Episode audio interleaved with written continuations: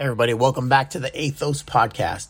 I'm going to be talking about how to script a story for your social media. So, how to script a post for your social media ads, or even just the social media post. It doesn't even have to be an ad. So, if you see videos on your Facebook or Instagram feed that don't need sound to tell a story, they effectively weave a narrative with text on the screen. A lot of businesses use text on the screen video when uh, done right, and they're very super. They're very engaging. Um, you want to start off how to do that. You want to start off with a hook. So when you share a video on uh, platforms, there's a metric called the drop off rate.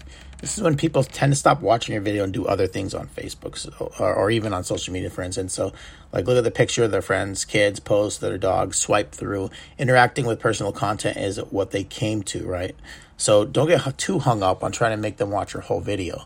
Your drop off rate will be at never be amazing. If people on average only watch the first 10, 15 seconds of video, that simply means you put your best content right at the beginning. Right? So make sure people are taking action when you want them to take at the start. So when you write a script for video, start with a hook, grab people's attention in the feed. If you have great footage, put it right at the beginning as your hook. If you don't have eye-catching footage, start with the headline hook. What is uh you know, BuzzFeed likes to call style headline. There's an enticing headline that teases exactly what viewers are going to see from the video, so they'll stick around. While you may not have had attention grabbing footage to make people stop and watch a video, your, your headline hook should draw them in, right? So you want to offer your you want to offer your most shareable piece of information. Immediately following your hook, place this most shareable piece of information in your video, whether it's a story or an event that took place about a tip or trick. This is a case where you don't want to save the best for last. Instead, you should go right to the second slide of your video. Hook, best context. Second one, give context to the body of story. Now you get the body of story. This is where you give historical context to the what you're telling in your video. Remember, short videos, uh, you won't have a lot of time to expand on them. Um, you want to add an extra layer of value. Remember, people will have all sorts of videos and other content clamoring for attention, so you want to make sure you're always over delivering on value. You want to share a call to action, and the videos want to add a call to action. You want, you know, something make sure to hit the follow, subscribe, something like that. That's why they always do it. You know, remind people if they're following, if they're watching toward the end.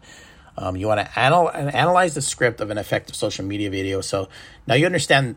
Yes, you have an idea of how to write a script for a social media. So example of uh, how it's done effectively, right? Video will start a line like this: revolutionary device plays the guitar in seconds. Uh, it sets a click expectation for what people will get out of the watching the video, and it highlights its innovation. Um, next up is the most shareable piece of information. In this case, lets people know that even if they've never picked up a Guitar Pro, they can play it in seconds if they buy this product. Uh, the second shareable piece of information is like the Guitar Heroes. It's the Guitar Hero for a real guitar. At this point, viewers are hopefully intrigued that they can push the button and strum the guitar, right? So, intro, roll into the next piece of information, the most your most valuable piece of information right after your the initial introduction. Uh, for context, the video shows how the product works. Just put the, it on the guitar, push a button, strum. You'll be playing perfect chords immediately. Yeah, which is probably totally crap, but it. Um, text on screen while you're while the video is going, right? And obviously, you can have a call to action at the end of the video, and, or you know, put a link to the video or the website that you're making. So, make your video script controversial, conversational. Excuse me. The biggest people think people make when using a text overlay tells a story with videos that they would like for a college essay to be at the end and the text ends up sounding too formal. People automatically disconnected from what you're saying, therefore, they're disconnected from your business and won't be interested in purchasing from you. So, text on screen videos can be a great way to tell a story about your business or product. The key is script, following, you know, write it out, follow those steps help you increase and compose, uh, compose and increase some views, easy to read, copy, enhance your video, draw viewers on social media. All right.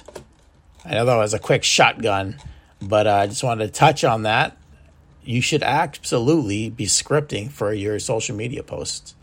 Um, practice, practice makes perfect. Just don't throw stuff out there and then get upset. You know, put zero effort into it and get upset that nobody watches. You got to put a little bit of effort into it. All right, everybody. Thanks for listening to the Athos podcast. I'm your host, Jason Clare. Take care, and I hope everybody's doing well.